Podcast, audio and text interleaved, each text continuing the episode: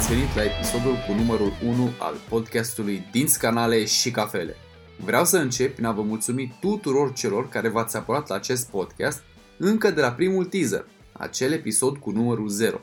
Ați fost mult mai mulți decât aș fi crezut și chiar vorbeam cu ceva prieteni și glumeam pe această temă. În urma teaserului spuneam, stai băi să vezi, episodul ăsta cu numărul 0, care tu l-ai început cu 0 abonați, o să-ți aducă pe viitor 0 ascultători, deci va emana 0 interese. Ce pot spune? Mă bucur mult că nu a fost așa și vă mulțumesc din nou. Podcastul acesta îl poți asculta începând de astăzi, duminică, 1 decembrie 2019.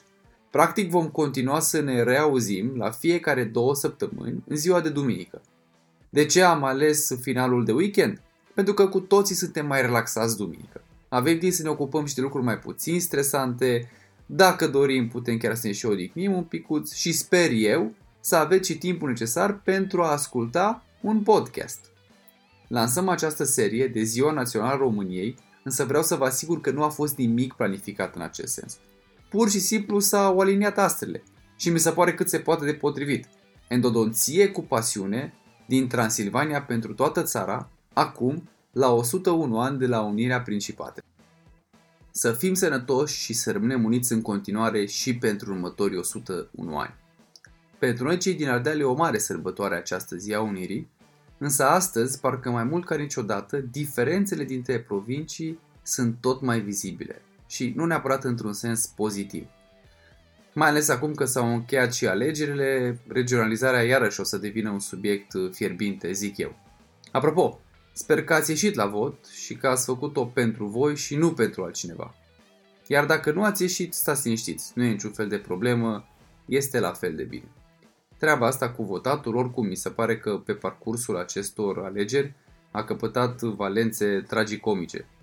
E datoria ta să mergi la vot, dacă nu votezi nu ai dreptul să vorbești, dacă acum nu te implici mai târziu să nu te auzim că ai ceva de comentat, tot felul de inepții de genul acesta am auzit. Deci băi, absolutismele acestea nu au făcut bine niciodată nimănui. Sigur, oamenii trebuie să fie stimulați să meargă la vot. Însă, în primul rând, această stimulare trebuie să fie datorată ofertei electorale. Nu trebuie să mergi la vot pentru că trebuie sau ca să nu te prindă rușinea de nu știu ce vecin. Trebuie să mergem pentru că știm că prin votare putem să facem o schimbare. De fapt, acesta este și motivul pentru care acum, mai mult ca niciodată, s-au mobilizat mai mulți tineri la vot. Deși procentul a fost slab overall în ceea ce înseamnă prezența la urne, trebuie reținut că mulți tineri au ieșit la vot. Foarte bine că a ieșit lumea la vot. Mesajul a fost unul clar, unul pentru o schimbare. Să nu mai înaintăm pe un drum care evident era greșit. Voi v-ați fi imaginat o țară condusă de Viorica Dăncilă? Eu sincer vă spun că dacă doamna aceasta ar fi ieșit președinte, în secunda 2 mă gândeam cum anume să părăsesc țara. Nu se putea chiar în halul acesta. Nu vreau să spun acum că Iohannis este alternativa de aur, dar la urma urmei trebuia să alegem ce este mai bun din ce avem. Vă rog însă acum să faceți împreună cu mine un exercițiu de imaginație. Haideți să ne gândim că am avea niște oameni faini, niște oameni care ar vrea cu adevărat să schimbe ceva și care ar și putea să facă lucrul acesta. Nu v-aș duce atunci cu drag la vot, dar mai ales cu încredere? Ați mai avea nevoie de campanii din acestea care să vă spună haideți la vot pentru că altfel nu aveți dreptul de a vă plânge ulterior? Sau mai știu eu ce lucruri de genul acesta? Aici consider eu că este problema și am de gând să vă dau și un exemplu concret. Iau orașul Cluj-Napoca. Îmi este cel mai la îndemână deoarece locuiesc de mai bine 10 ani în Cluj și în tot acest timp POC a fost primar. Foarte pe scurt, deoarece nu vreau să vă plictisesc. În 2004 se prezintă la vot 140.000 de cetățeni, BOC câștigă turul al doilea cu 56,26% dintre procente. În 2012 avem lege electorală nouă, se votează într-un singur tur la alegerile locale, se prezintă 130.000 de clujeni la vot, BOC câștigă cu 40,6%, dar țineți cont că al doilea candidat a luat 39,53%. Așadar, pierde voturi din ambele puncte de vedere, atât procentual, dar și numeric. Oarecum normal, după o recesiune care a început în decembrie 2007 și a determinat guvernul Boc, care a activat între 2008 și 2012, să adopte o serie de măsuri care, să spunem, nu au fost cele mai plăcute. Apoi trec 4 ani, în 2016 Boc câștigă cu 64,76%, în contextul în care candidatul de pe locul 2 a avut doar 12,66% dintre voturi. Așadar, treaba cu votul și mersul la vot trebuie să aibă întotdeauna două elemente în componență. Odată, trebuie să avem candidați serioși, iar apoi trebuie să fie ofertanți electoral. Dacă o să-ți fie greu să alegi un candidat când o să mergi data viitoare la vot, atunci sunt aproape sigur că ai mers fără să ai nevoie de clipuri cu actori sau vedete care să te motiveze. Ai mers pentru că știi că schimbarea este posibilă. Altfel, acum, sigur că suntem fericiți că a ieșit Iohannis, dar câți dintre noi am mers la vot contemplând decizia? Câți dintre voi ați intrat în cabină și nu ați fost 100% uh, hotărâți pe cine veți pune ștampila? Eu zic că majoritatea am votat instinctiv. E bine, haideți să nu dăm vina pe oamenii care nu au ieșit la vot pentru că nu au ieșit pentru că nu s-au simțit reprezentați. Nu au crezut că au pe cine să aleagă și tocmai de aceea au preferat poate să nu aleagă pe nimeni. Da. Hai să zicem și la alte subiecte, deoarece politica e mereu o treabă lipicioasă. Nu pot spune că îmi place sau îmi displace, cred că face parte din viața noastră și într-o oarecare măsură cu toții ar trebui să fim un pic interesați de ea. Fac înregistrarea aceasta sâmbătă dimineață și tocmai ce am băut o cafea grozavă. Când am planificat proiectul acesta, mi-am trasat și o serie de linii ghid, sau elemente esențiale, cum le zic eu, practic noțiuni care doresc să se regăsească în fiecare episod din canale și cafele. Unul dintre aceste puncte cheie este acela de a vă oferi la fiecare episod câte o sugestie cu privire la o cafea gustoasă. Sunt un mare consumator de cafea și sincer nu îmi pot închipui ziua fără o cafea bună și având acest viciu, cu ghilimele de rigoare, Evident că am căutat să mă asigur că este unul cât mai plăcut. Astăzi vă recomand o cafea din Rwanda, cumpărată de la Presco din Baia Mare. Îi găsiți voi pe internet și dacă aveți drum prin Baia Mare, vă invit să le faceți o vizită. Au un local foarte fain unde te poți bucura în liniște de un cortado demențial. Faci ceva treabă, răspunzi la ceva mail-uri și bei și o cafea bună. Cafeaua pe care am ales-o e proaspăt prăjită, dacă îmi dați voi un pic să mă uit, să vă... Da, prăjită în urmă cu două săptămâni. Deci e mai acidă așa cum îmi place mie. Nu are un aftertaste intens, dar are o corpulență ridicată. Astfel vă puteți bucura de niște note subtile de mango și ciocolată. E o cafea robusta, procesată natural. Pentru cei care nu sunteți chiar în ton cu noțiunile acestea, procesarea naturală sau uscată, cum mi se mai zice, presupune ca fructul de cafea să fie cules, iar apoi uscat complet intact, adică uscat ca fruct întreg. Timpul de uscare poate să fie între 2 și 4 săptămâni, iar în acest timp se pot dezvolta diferite ciuperi sau bacterii care creează mucegai. Cafeaua trebuie să fie apoi sortată de mână pentru a se asigura că recolta rămâne curată, adică fără mucegai. Odată uscată, cafeaua rămâne încă în nivelișul de fruct până în etapa de odihnă. Ca urmare, cafeaua procesată natural este în general mai inconsistentă în ceea ce privește calitatea, deoarece fiecare boabă este închisă în propriul ei mediu cu nivele diferite de zaharul și alcool. Este însă o metodă eco-friendly de procesare a cafelei și potențiază în general notele dulci, fiind o cafea corpolentă. Sper că v-am făcut suficient de curioși încât să gustați și voi o ceașcă, căutați pe cei de la Presco pe Facebook, Instagram, Google sau mai știți voi unde, cumpărați cafeaua și apoi dați-mi de știre dacă v-a plăcut, dacă nu v-a plăcut. Data viitoare am să vin cu o recomandare pentru arabica prelucrată prin metoda de spălare. Asta pentru cei care preferă poate un gust mai fin al cafelei. Vă spuneam că treaba asta cu cafeaua e doar unul dintre elementele care o să fie omniprezent în toate episoadele. Înainte să mă decid asupra ideii de a realiza un podcast, am încercat să mă documentez cât mai bine cu putință despre fenomen. Consumator de podcasturi deja eram. Săptămânal fac aproximativ 600 de km în mașină. Deci am timp berechet să ascult podcasturi. Dacă se întâmplă să călătoresc dimineață, atunci decizia e un pic mai dificilă, pentru că trebuie să mă hotărăsc între Morning Glory de la Rock FM și un podcast bun. Altfel însă hotărârea nu este una deloc grea. Podcasturile mi se par și mi s-au părut mereu unelte grozave de educație și nu numai. Fie că ești în mașină, în autobuz, în tren, în metrou sau poate doar faci curat prin casă, îți pui niște căști în ureche și ai un univers întreg la atingerea telefonului sau tabletei. Podcastul despre ce vrei tu, despre afaceri, despre găti, despre vacanțe exotice, despre muzică, efectiv tot ce vrei. Atunci oare de ce să nu ai și un podcast despre dinți, canale și cafele? În mintea mea am vrut să pornesc la drum cu un produs cât mai calitativ cu putință. Un monolog care să stârnească curiozitatea pentru diferite aspecte, dar care să te și motiveze pentru a depăși diferite praguri. Și nu în ultimul rând să te bine dispună. Surprizător sau nu, în momentul în care alcătuiam structura primelor episoade, unul dintre sfaturile pe care mi-am propus să le urmez a fost acela de a încerca să fiu, în măsura posibilului, succint. Nu vreau să bat câmpii, însă aș vrea să fie destul de clar încă din prolog că discuțiile pe care le vom avea sunt aidoma discuțiilor pe care le-ați avea la o cafea cu un prieten bun atunci când ieșiți în oraș. Nu stăm cu ceasurile, dar nici n-aș vrea să ne vedem de drum după 5 minute. Ne cântărim alegerile pentru că viața este formată din hotărâri nonțate, care în loc de a picta un tablou clar și frumos, mai degrabă creează un pastel abstract. Problema este că un tablou simplu, nu foarte frumos, dar interesant, este ușor de apreciat de către oricine. Ceva abstract însă poate fi dibuit doar de o minte antrenată. Mulți însă nu suntem antrenați.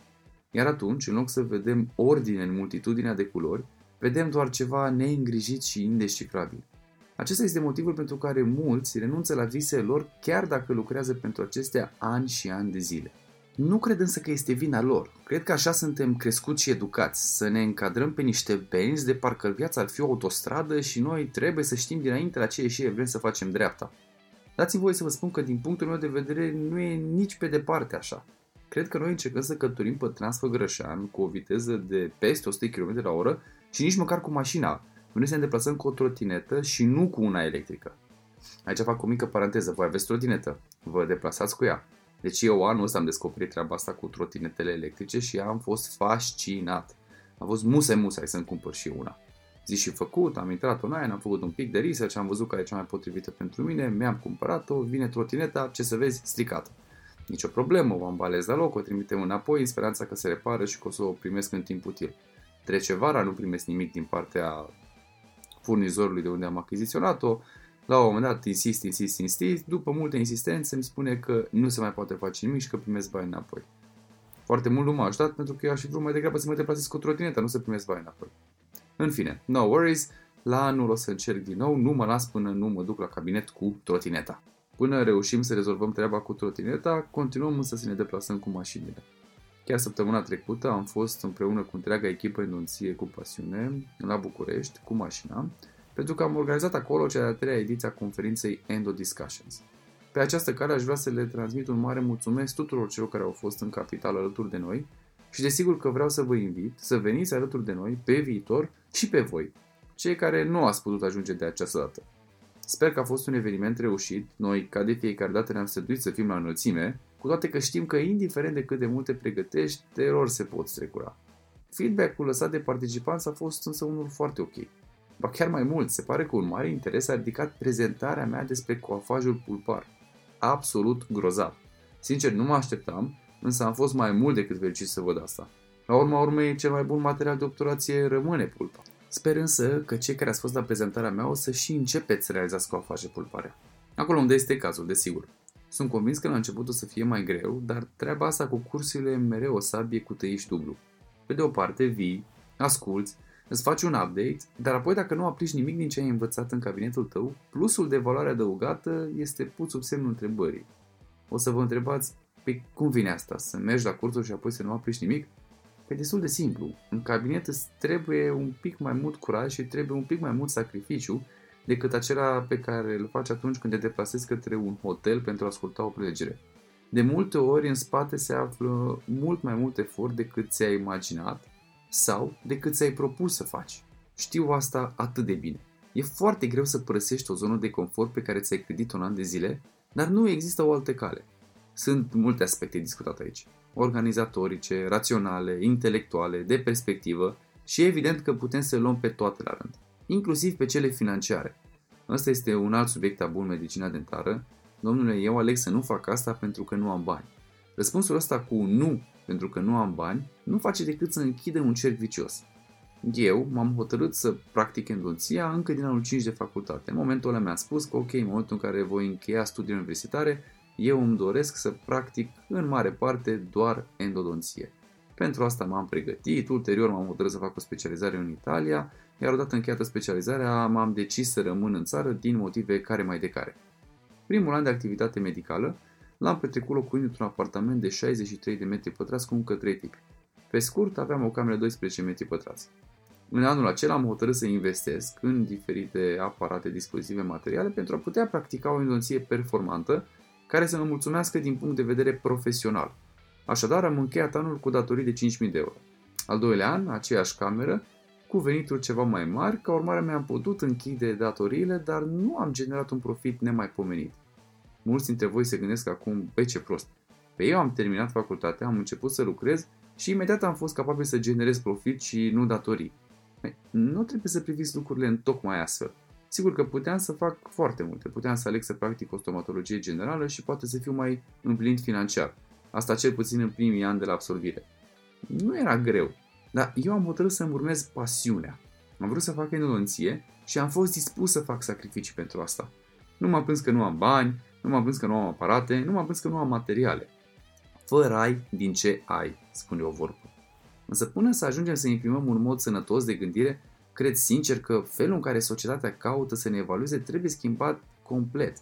Am impresia că multe concursuri din multe domenii, unele chiar high-end, deși sunt foarte prestigioase și dificile examene pe care foarte puțini reușesc să le treacă, sunt complet lipsite de relevanță. Privesc aici și examenul de rezidențiat din România, deoarece oricum au fost ceva probleme cu el anul acesta.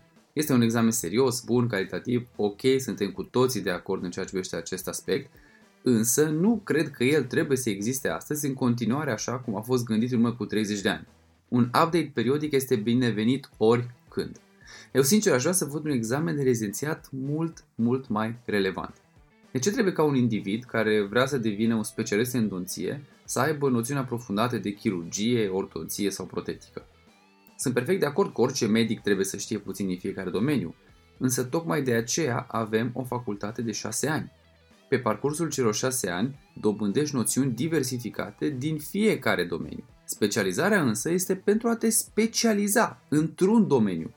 De ce trebuie un tip care candidează pentru un post ce presupune noțiuni X să dețină și cunoștințe Y? Noi, în teorie, vrem să găsim oamenii care știu cel mai bine X noțiuni dar concursurile le câștigă de ce mai multe ori cei care știu un pic și din Y, un pic și din Z și destul de mult din X. Iar cei care știu perfect X, dar deloc Y și Z, rămân pe din afară. Păi dacă profesia ta presupune să lucrezi doar cu X, să faci doar X, să dezvolți doar X, atunci eu cred că este arhi suficient să fii evaluat despre X. Sigur, într-un mod corect, aprofundat, serios, dar mai ales transparent. Eu îmi doresc să văd oameni relevanți și pasionați la locul lor, acolo unde ei își doresc să ajungă, nu acolo unde au nimerit. Nu mai aleg specializarea în endodonție pentru că nu am avut o medie suficientă pentru a prinde un loc la ortodonție. Mentalitatea asta nu duce nicăieri. Haideți mai întâi de orice să fim cinstiți cu noi înșine. Și apropo de lucruri cinstite, vă spun că săptămâna viitoare filmăm un nou review pentru o serie de produse din partea celor de la ATIV. E vorba despre sistemul lor de obturare, Fast Pack și Fast Fill, și de asemenea vom analiza și generatorul lor de ultrasunete Ultra X. Ca de fiecare dată vom avea o analiză cât se poate de obiectivă, transparentă, am să vă vorbesc atât despre plusuri cât și despre minusuri și totul o să fie la vedere, fără aspecte sau implicații comerciale ascunse. De îndată ce va fi lansat review-ul, o să fie disponibil pe canalul nostru de YouTube, Endodoție cu pasiune, așadar dacă încă nu v-ați abonat, o puteți face acum și v-aș fi recunoscător pentru asta. Ok, cam atât pentru azi, deja se face târziu și sunt sigur că aveți și alte lucruri de rezolvat. Eu sper că a fost un prim episod interesant și vă aștept cu mare drag la episodul cu numărul 2 peste două săptămâni. Între timp, dacă aveți ceva feedback, vă rog să mi-l transmiteți, de altfel orice mesaj ați avea, nu ezitați să-mi scrieți. O puteți face la adresa de e-mail officearondendodonțiecupasiune.ro sau dacă e mai simplu, îmi puteți scrie direct pe Facebook sau Instagram. Până data viitoare, nu uitați să vă bucurați de o cafea bună și orice faceți, faceți cu pasiune.